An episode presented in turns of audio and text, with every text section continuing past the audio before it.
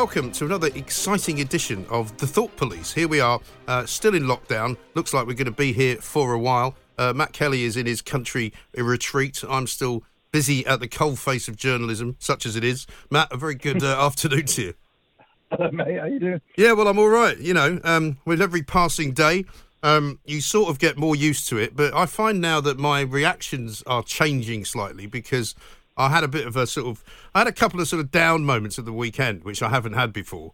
Um, Are you still right? Just to, to so I'm clear, are you still at home and the kids are still in? Yes. Away in the countryside. Yeah. Wow. So And you that- haven't seen your kids for weeks then. So I haven't seen them for uh, nearly four weeks. I mean, I've seen them on, on the screen, and I've seen them on my phone and my computer, and I've talked to them a lot. But but my Yeah. oldest son, um, the fifteen year old, just said on Sunday, "It sucks that you're not here," Yeah. and that just No, kind of got to me.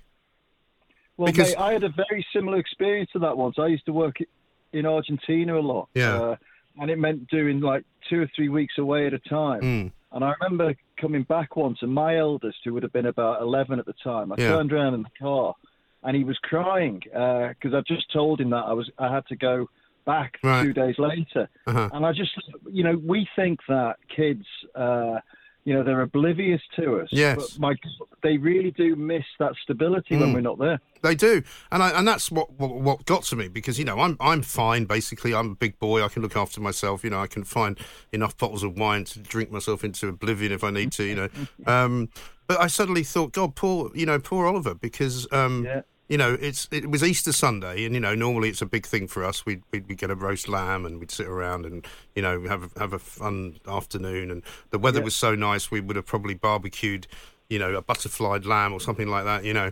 And I just suddenly, I just suddenly thought, what the hell are we doing now, you know? But, Yeah. but then, you know, reality sets back in, and you see what's going on at the moment, and you think, well, I'm going to have to keep doing what I'm doing. But I tell you what amazed me on Friday was that um, uh, so many people were out and about, right? And in London itself, the actual traffic in the morning, as I drive in every day, was very light. And I thought to myself, if all these people are essential workers, why are they not working on a bank holiday?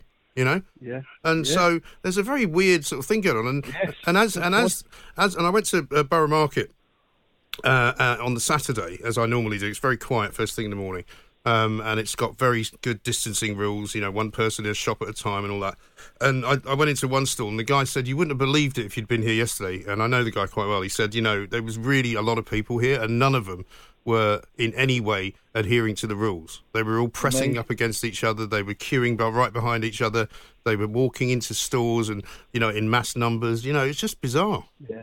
I mean, I, I get it. I get why people are frustrated. I get why people want to go out, especially in that weather. Yeah. For Christ's sake, you know, it's like it's a it's a couple of weeks. It's a few weeks. Yeah. You know, and if you the numbers that were out uh, in the last few uh, days or so Mm. are, are right about actually the true number of people who are dying, Yeah. then people have just got to buckle down Yeah. and uh, and and work their way through it. And I, I I'm so glad. Having said all of that, I am so glad that I'm not in London because I can't actually think of anywhere worse to be than Yes. in, in the middle of London for something like this right now. No, I think you're absolutely right. And as you've said before, you know, you you didn't have much outdoor space there, and at least you've now got that, which is fantastic. I mean, I'm very happy for, for my kids down where they are in Sussex because they've got Yeah. a big garden. They can walk the dog.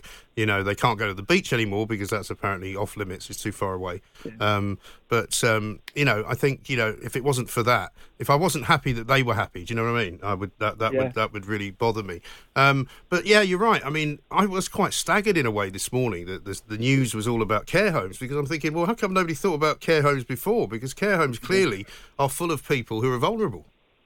Yeah, and it's I think it's you know again it's it's these sort of fringes of society that you know day to day we don't have to think about, but these people are getting hit and affected more more than anybody else, and they've, they've all got families. You know, Yeah. they've all got families. There are a lot of people affected by this, and I do wonder whether ultimately this will come back and haunt uh, Boris Johnson's government Yeah. because it exposes really the deficiencies. I, I think not just during this crisis, but the way we do sort of sweep old people out of out of the way. know? Yes, yeah, no, I think that's absolutely right. But but the care crisis has been coming for a long time because I Yeah. I've been talking about it quite a lot even before this happened. Because the way that people have their houses taken off them in order to pay.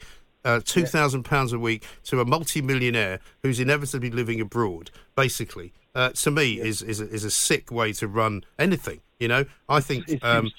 I yeah. think I think you know, but, but, you know, as much as I'm not in favour of, of, of huge government organisations running everything, there has to be a better way, and there has to be a way of people somehow putting more money to to one side to pay for their own care. Because I find it quite objectionable um, that what's been going on lately, that these multimillionaires have been demanding free stuff from the government on the grounds that they can make a massive profit uh, on the, on their on their own customers. You know, they want free PPE. Well, why don't they pay for it? Yeah, well, I mean, it's it's it's got echoes of the banking crisis, Yeah. hasn't it? But across many different sectors, you know, Yeah. where people have been taking the piss for a long time and been happy, uh, getting big, big profits Yeah. and keeping shareholders very happy with big dividends. Mm. And now, when the the the flaw in the business model is revealed, they, they've got no solution to it. We have to step in and and, and bail them out, you know. Yeah. And there's something fundamentally not right. And I do agree with you that there should be a compulsory uh, kitty, you Yeah. know, for unexpected. It's like that old Donald Rumsfeld thing, isn't it? You know, there are knowns, Yes, there are the known unknowns, unknowns. unknowns, and we this is we are deep into unknown unknown territory now. Yes, You know, but to be fair, I mean, I, I don't agree with you about um, how the government will be will be kind of looked upon because I think that I mean every single country in the world was taken by surprise. Every single country in the world um, reacted differently, um, and most countries up until about mid February thought that it wasn't going to be a big deal. Yeah. You know, Well, I think I think I, I I think it'll be. Um, I mean, Boris obviously Boris Johnson's now become some sort of you know national hero Yeah. for having had this personal trauma, and you know I'm not being flippant about that. It's uh, you know I spoke to uh, via text. I spoke to his sister Rachel, Oh, yeah. who you know sounded very very concerned and Yeah. was very grateful for. You know what a sincere message I'd sent to Yeah. him, which was, you know, I hope your brother pulls through this yes, and and you know I'm delighted that he has pulled through it. Um, so, in terms of his position, I think he will be looked at as as being having been a good leader during this. But Yeah. there was a couple of weeks where I think when people do the post mortem on all of this, I don't, don't mean that in a Mm. in a awkward way, but when people look back and they analyse our reaction, then there were two weeks where we really could have said, "Look, we can see this coming down the road from Right. Italy. We can see what's going to Mm. happen. Now is the time for lockdown." But I think for Boris Johnson's uh, government, the situation wasn't so acute here Yeah. that people would have automatically bought into it. You know, Right. which is you do need to bring people with you. Yes, I think so. do- And I s and I did say at the time that, that by the time they did lock down the pubs, I remember because it was a, it was a Friday, and I'd been in the last pub that I'd been in on the Tuesday. Um, because we were funny enough filming Plank of the, or we were due to film Plank of the Week, but it was when Yeah. the, U, the News UK building was starting to shut down and, and they didn't have the studios available. So the guys that had come in to do it were told, I'm sorry, we can't do it. So they'd gone for a drink and I went for a drink and we were in this pub across the street with hardly anybody in it. And I had a conversation with the bar, uh, the girl behind the bar who said that she was a drama student, but the drama school had shut down and she hoped that this place would stay open. And by the next day, I was already thinking, I don't think I'm going to go back to the pub. I really don't. Yeah. And so by the time they announced that they were shutting everything, I was ready, you know? Yeah. And I think if they tried to do it, say, a month earlier, people would have gone, What are you doing? You know, Yeah. what do you mean we Right. can't go out? You know? No, you're right. You're right. And and and I've got a situation that uh, echoes that because we left London. I mean, as listeners will know, we are absolutely very lucky to have this this other place in uh, Norfolk where I work. Uh, in you know, and I come every week for the middle of the week. So I don't. It's not like a holiday home. It's a home I use to work. But I said to my wife, I said, look, you know, this is it, the lockdown is definitely going to come. Um, if if it comes and we're still in London, we can't then just decide to swan off to the countryside. Although I have to say there are plenty of people who have done that. Yeah. Um, and, are- and are getting a lot of stick. And in fact, you see villages around here where there are signs up saying "second homers, please, please um, Really? don't come." You know, Wow. Well, Uh, I couldn't believe it when I saw the stat from, I think it was either Friday or Saturday, that the police in Devon had stopped something like 50 people towing caravans and turned Yeah. them around. I mean, what are these people thinking? I mean, they're not, uh, well, you know what? They're just stupid. They're not thinking. I mean, there is, unfortunately, you do plank of the week where you have like the, the elite of the plank. Yes. You know, the S, the SAS of plankton. but We must but get you on that, by the way. Now that we're doing it on the phone, we could we could put you on put you on as I'd a guest. To, I'd love to, but I'd love to. Yeah, well, I'm glad you clarified that. but but beneath that, there is a, a sort of groundswell of utter thickness out there at large in society, and it's at moments like this when they make themselves felt. Mm. Yes. Unfortunately. Well, I have to say, um, you know, the number of cyclists that I now see out on a weekend, the number of joggers has has increased exponentially. Um, Yeah. And it seems to be busier when the weather's nicer. Now, we, that tells me that these people don't have to do that every single day, but they obviously Yeah. look out the window and go, "Oh, it's a nice day. I'll go for a jog." Well, I just, think don't. people people don't think it applies to them, do Yeah. they? They sort of think, well, generally I agree with that, but you know, what harm can it be to Yeah. go for a, a 10k run round town? Yeah, Well, and this you- is why I say to people, you know, who complain about, say, the beaches being closed, right? Um, Yeah. Because it's like, well, what harm can you be, be doing if you're walking on the on the beach on your own with a dog? Well, that's not how it works. If you say the beaches are open, everyone will be on the beach. Of course, yeah, of course. So, I mean, but interestingly, talking about the way that everybody reacted to it, BuzzFeed did a an interesting piece at the weekend where they had a guy with two timelines of what happened here and what happened in Germany, basically running side by side. And actually, the, the, the lockdown effects and the and the and the pre- and the measures that were taken are not that different in timing. You know, I think the reason Germany has got a much better result in terms of its um, um, death rate is because they did this kind of tracing and they did this testing and they tried and they tried really hard to find people who might have been affected. And I think somehow that was a better way to do it. But you know, Yeah. if you'd asked me that question six weeks ago, I don't know what's the better way to go. And, and Boris and, and his and his band can only really go with what they're being advised to do. Really. And also, I suppose you could say, you know, without wanting to be too much going into the realms of cliche and stereotypes, but the Germans handled it in a very German Yes. way, and we handled it in a very British way. Yes. You know, and I mean, I spoke to a mutual friend of ours, Roger Easto, um, the other day, who's down in Portugal. He's got a place down there, and he and his wife decided to go to Portugal rather than stay here because they live just outside of London, which is quite busy, and they're both, you know, of an age where they certainly wouldn't want to get it. Uh, and he said in Portugal, because it used to be run by a military junta not that long ago, you know, if you get told to stay indoors, you don't go out. Yeah, yeah. You know, same as Spain. I mean, I saw a, somebody sent me a uh, um, a video of, of what, from one of the I think one of the Balearic Islands, and it was like a tourist spot, and there was literally nobody on the street. You know, and Yeah. the, we panned it all around, and he said, and he's an English guy that lives there. This is what a lockdown looks like, and that doesn't it does not look like that here.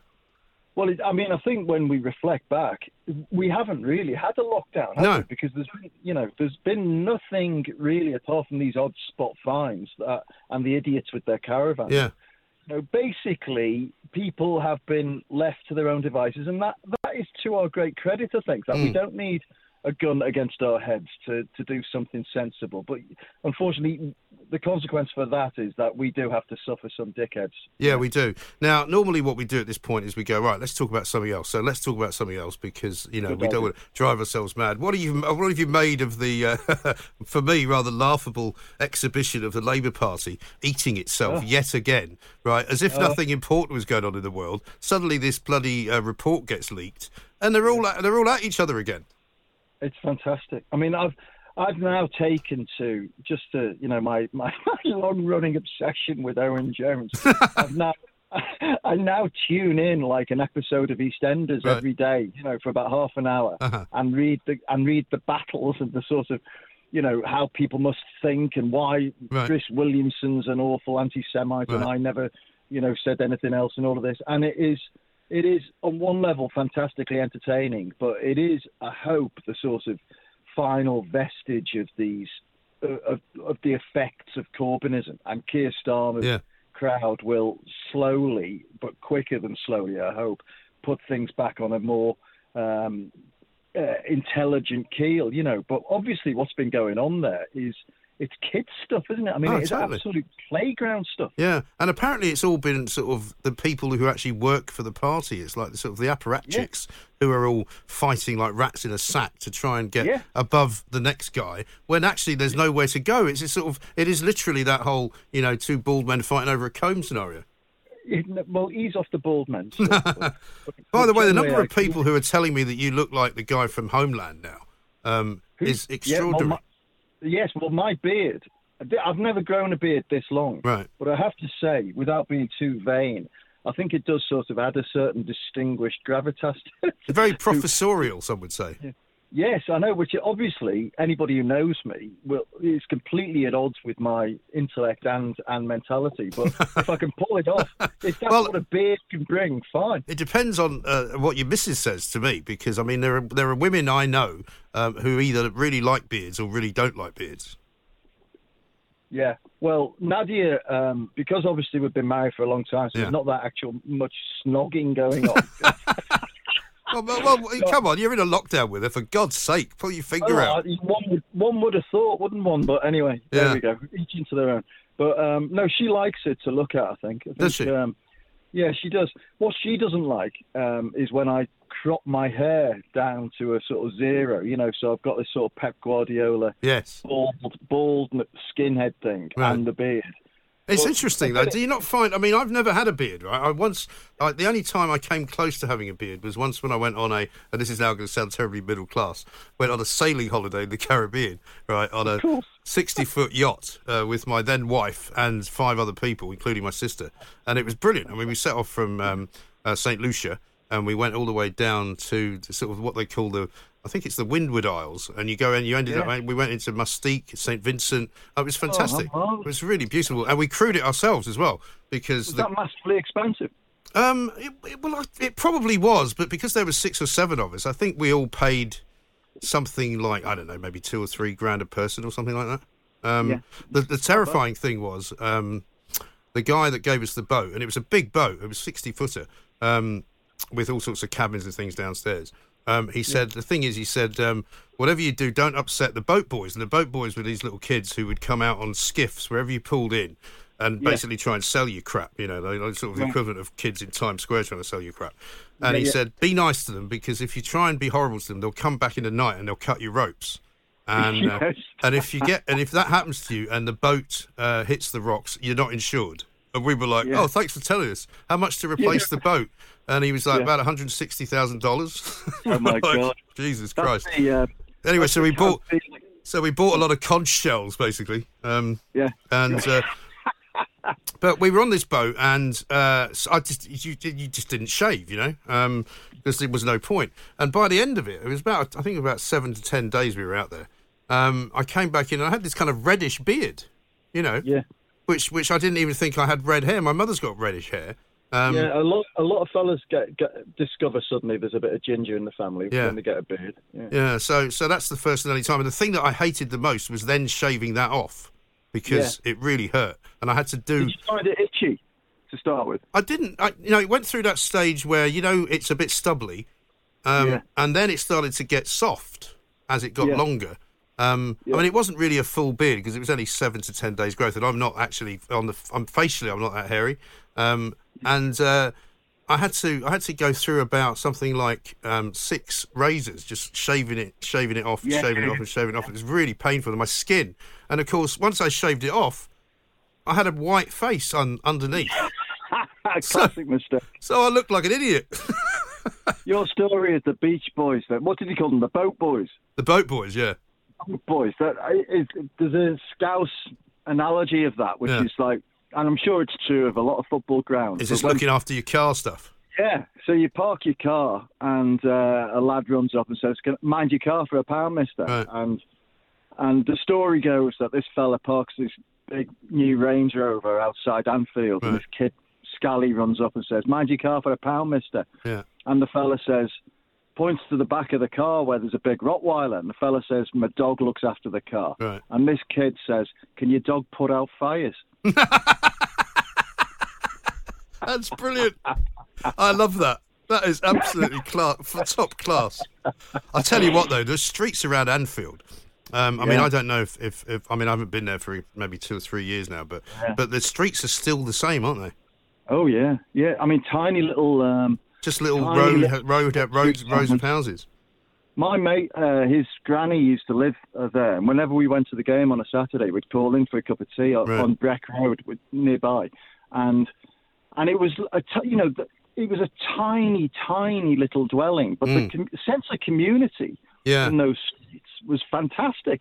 Yeah, uh, and I think I think that has gone a bit, to be honest, because there has been some money injected into the neighborhood. I mean, these things were were close to. I mean, slums is too much, but they were, you know, they were poor, poor yeah, neighborhoods, yeah. and um, a lot of them got uh, knocked down as Anfield has got expanded. bigger. Yeah, and famously, I think behind the main stand there was a a row of uh, houses, a street of houses that Liverpool wanted to use up the space yeah. to expand the main stand. And there were two old sisters living in one house and Liverpool had bought every other house in the street, but these sisters wouldn't move, and they were there for about eight years wow. until they died, right. and, and then they expanded the main stand, but they stuck it out, you know. Every Brilliant, time. but it's it yeah. is, it's very much like um, the these the, the, East, the old East End streets, like parts of Bethnal yeah. Green, and even actually yeah. round in Southwark, it's, it's very similar. Where our old studios were in uh, near Waterloo, there's a street there uh, called Roupell Street. Um, and it looks exactly like those streets around Anfield. But the only yeah. difference is they've got sort of slightly bigger gardens in the back, but they're basically workmen's yeah. cottages that were built, I think, for people that worked on the railway. Um, yeah. But they're going for about a million and a half, two million quid now. Well, in Liverpool, you, I don't know if it's still going, but I mean, fairly recently they had a scheme where you could buy a house, one of those houses, for a pound, right. as long as you guaranteed that you would invest in it and do it up, you know. Right, so, absolutely. I mean, there's, there's a place in Liverpool called Kensington, uh-huh. which obviously there's a place in London called Kensington, and Liverpool went through a property boom about 15 years ago right. that lasted about five or six years, and it was the fastest growing area of property in mm. the country for a while, and there were people buying houses in Kensington and Liverpool, which which is a shithole. Right? I'm sorry if anyone lives in Kensington, but you'll know what I mean. It's not. Yeah. I mean, it's certainly not Kensington in near Knightsbridge. No. and they were just thought Kensington. That must be posh. Right. You know, oh God. That's yeah. funny. Well, funny enough, talking about people not moving, there was also the um, uh, P, do you know the PJ Clarke story from New York? You probably do. Um, yeah. Um, it's that little um, fantastically old school bar and restaurant, um, which is on Third Avenue, around about sort of about 50th Street or something like that. Um, yeah. And uh, it's the only low rise building in the whole section because that's right in the middle of Midtown. And basically, yeah the reason that, they, that that's the case is that people kept offering them loads and loads of money for the air rights to build above yeah. them, and they just kept saying no. They were like, "No, we're PJ yeah. Clarke's. We've been here since." It, the Lost Weekend was filmed in there. You know, the Jimmy Stewart movie. Fantastic. Yeah, um, and they've got and, and, they've got black and white sort of diamond um, uh, uh, floor tiles. You know, they've got waiters walking around with the big white tablecloths around them. They've got black, they've got red and white um, tablecloths in the back, uh, and they do a hamburger, which is you have to be seen to be believed. It's just amazing, right? I had lunch there, funnily enough, with Richard Wallace when he was over there for uh, for the Mirror. Um, and yeah. we, we spent many a happy time. And he's got the, the barmen are quite grumpy, but it's just a classic old New York bar. And nobody yeah. has ever managed to get them to sell the air rights. And they've offered them millions for them, and they're like, no, we're not doing it. That's fantastic because the air rights are what defines a lot of the architecture, isn't it, yes. in New York? It's yeah. why so many of the skyscrapers sort of step back as they go higher. Yes. It's because they they've got to allow a certain proportion of sunlight to get down onto the the neighbouring um, the neighbouring plots. Yes, well, a lot of them also, if you look carefully at some of the buildings, they've got fewer windows than you would think they should have, and the reason for that is that, and the reason I know this is because a guy that I was in a golf club with in in uh, Westchester County went to jail for it. Was uh, they used to charge a, a window tax, you know, like the uh, the, the union um, that was basically in charge of all building work in, in New York, the Teamsters, right, run by the mafia. Um, and this guy that I used to play golf with, funnily enough, uh, one day, and it was one of those clubs where was everybody was always up there the same Saturday. And I said to one of these uh, Italian American guys, I said, "Where's so and so?" Where his name was. Oh yeah, he's uh, he's inside. I said, "What?" He's inside. I mean, because the thing about golf clubs in, in, America, right, is there's about three kinds of golf clubs. There's the sort of Irish Catholic golf clubs, uh, which are yeah. full of Irish Catholics and Italians. There's the Jewish yeah. clubs, which are probably full of Jewish people. Then there's the WASP clubs, which are the sort of the, yeah. you know, the Kennedy types. You know, even though they're Catholic, but you know, the very, the sort of very posh kind of, um, you know, Ivy League types. White Anglo-Saxon Protestant, isn't it? White Anglo-Saxon Protestant, yeah. So I was, of course, drawn immediately to the Irish, uh, the Irish one because that's that was where we had the most drink, basically. Um, but there was loads of guys in there who were in the mob, you know, and you knew they were. They would greet each other on the first tee with a with a hug and a kiss. You know, it was amazing. And then this guy came back out of prison. He didn't go in for very long, but he basically got done for corruption because if you were trying to put up a building, they would say, "How many windows are you going to have?" And they charge literally by the window, so it'd be something like a hundred bucks per window, which would run into the millions. And it was a backhander. They could only be paid in cash. You know, couldn't put it through the books, but that was what they did. When this guy came out of jail about a year later, um, and we were all sitting around, and we they had those kind of spotlights in the ceiling in the bar, and we were sitting around this table all having a drink, and they all drink shorts. You know, they're all drinking like vodka, gin. You know, no, no beer or wine or anything for these guys. And this one, the, the guy who just came out of prison, was kind of sitting under one of these lights, and uh, one of the other guys said, "Hey, it looks like he's fucking sitting with the FBI again." Like- and they all just fell about laughing. And I was kind of going, "This is just too bizarre for words," you know. God, God, it's strange, isn't it, when you when you get into uh, something that is, you know, a, a little clique of its own with Yeah. its own rules. Yeah. I remember being taken to um, to a Rangers match in Glasgow, Oh, yeah. right, by a friend at the Daily Record, Mm. and and then we went to a bar in uh, I think it was in Dumbarton Road, Oh, in yeah. Glasgow's West End, Yeah. and it was called the Manhattan Bar, and Uh-huh. it was a notorious um, kind of Ulster Defence Regiment Right. sort of place. You know, it was like Right. real hardcore Protestant uh, Catholic Mm. hating place, and I'm obviously Catholic Right. and we all had a few beers. And I, because I'm thick and scouse, I just sort of shoot my mouth off and tend to disarm, disarm people Right. with my blatant honesty. Right. And somebody said, "Are you are you a, are you a Catholic? Are you a Teague?" Did they say a you know? tag? You're a tag. Teague, you a Teague? Yeah. And um, and I must have said yes. And then this guy got very serious very quickly, and so I'm going to cut you up, you Fenian f pig. Oh God. I know. And and and, then for a, mo- a moment, you know, I thought, oh shit, I'm really in trouble here. But, Yeah. And then everyone burst out laughing. Right. look at the. Well, uh, that could have at the- gone either way, though, as Boris Johnson would say, right? But I mean, interesting that because do you remember Alistair McQueen, who used to work for the Mirror? Yeah. I mean, he Yeah. was a mad Rangers uh, guy and a mad Protestant uh, supporter. And he, Yeah. I once went to um, a cup final, I think, um, between Rangers and Celtic with him and Gordon Hay uh, and a couple of other people. Um, and some of the stuff they were coming out with, I was I was quite shocked. I mean, you know, I've Yeah. now since lived having lived up there, I now know the difference. You know, but I was going, this is really horrible. I mean, you, I mean, Oh, no. they're actually really bigoted about players and, and people who Yeah. are playing for Celtic. It was just awful.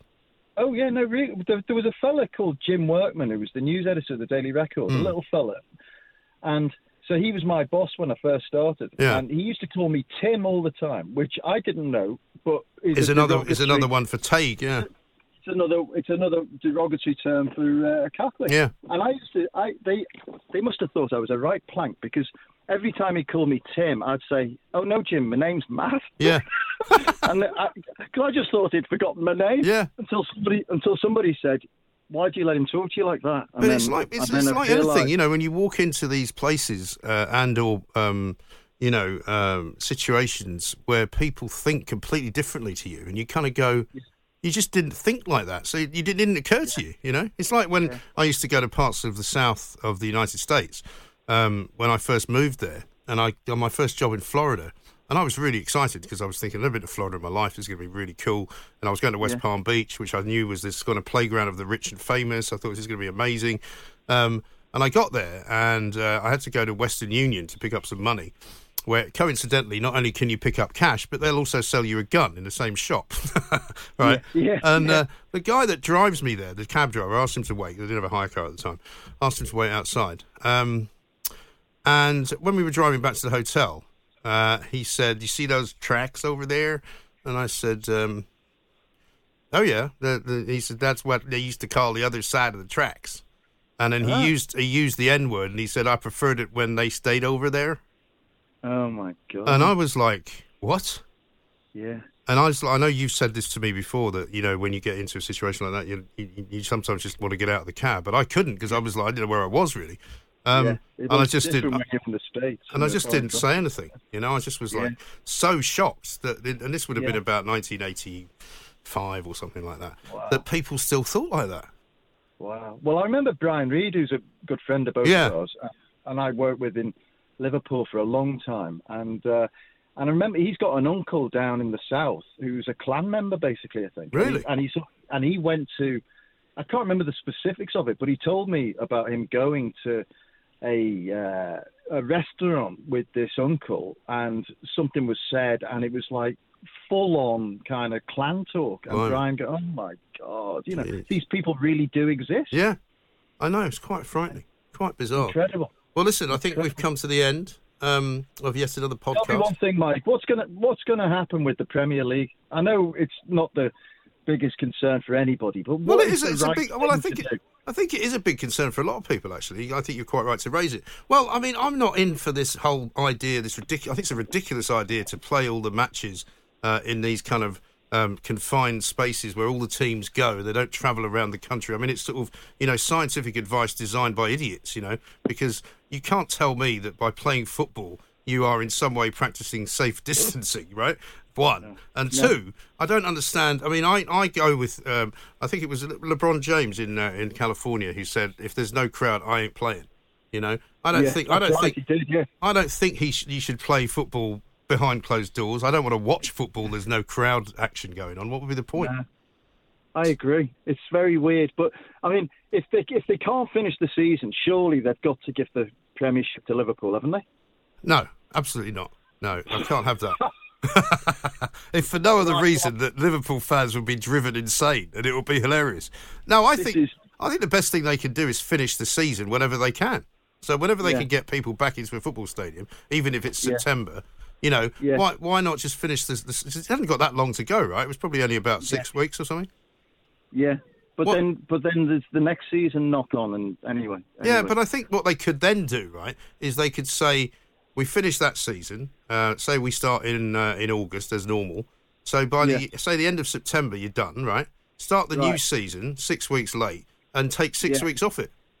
And have no um, you could you do without the winter break this time. Yeah, take take Yeah. out the winter break. Take make it six. Cancel the League Cup or something like that. Yeah. you could cancel. Yeah, yeah. Yeah, I mean, there, there are definitely ways of doing it, but I wouldn't like to see it being played um, with behind closed doors, and I wouldn't like to see this idiotic idea of them all playing not even in their own stadiums. You know, No, I agree with that. I agree. but who knows? All right, mate. Listen, good to talk to you, um, and have a good week, and we'll Yeah. see you next week.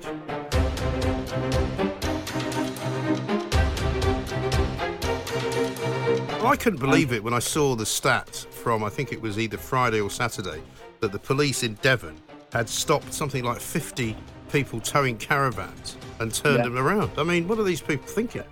I mean, they're not, uh, well, you know what? They're just stupid. They're not thinking. I mean, there is, unfortunately, you do Plank of the Week where you have like the, the elite of the plank. Yes. You know, the, S, the SAS of plankton. but We must get you on that, by the way. Now that we're doing it on the phone, we could we could put you on put you on as I'd a guest. to- I'd to. But I'd love to. Yeah, well, I'm glad you clarified that. but but beneath that, there is a, a sort of groundswell of utter thickness out there at large in society, and it's at moments like this when they make themselves felt. Mm. Yes. Well, I have to say, um, you know, the number of cyclists that I now see out on a weekend, the number of joggers has has increased exponentially. Um, Yeah. And it seems to be busier when the weather's nicer. Now, we, that tells me that these people don't have to do that every single day. But they obviously Yeah. look out the window and go, oh, it's a nice day, I'll go for a jog. Well, I just, don't. People people don't think it applies to them, do Yeah. they? They sort of think. Well, generally, I agree with that, but you know, what harm can it be to go for a, a 10k run round town? we were all sitting around and we they had those kind of spotlights in the ceiling in the bar and we were sitting around this table all having a drink and they all drink shorts you know they're all drinking like vodka gin you know no, no beer or wine or anything for these guys. And this one the, the guy who just came out of prison was kind of sitting under one of these lights and uh, one of the other guys said hey it looks like he's fucking sitting with the fbi again. And they all just fell about laughing. He said in Portugal, because it used to be run by a military junta not that long ago, you know, if you get told to stay indoors, you don't go out.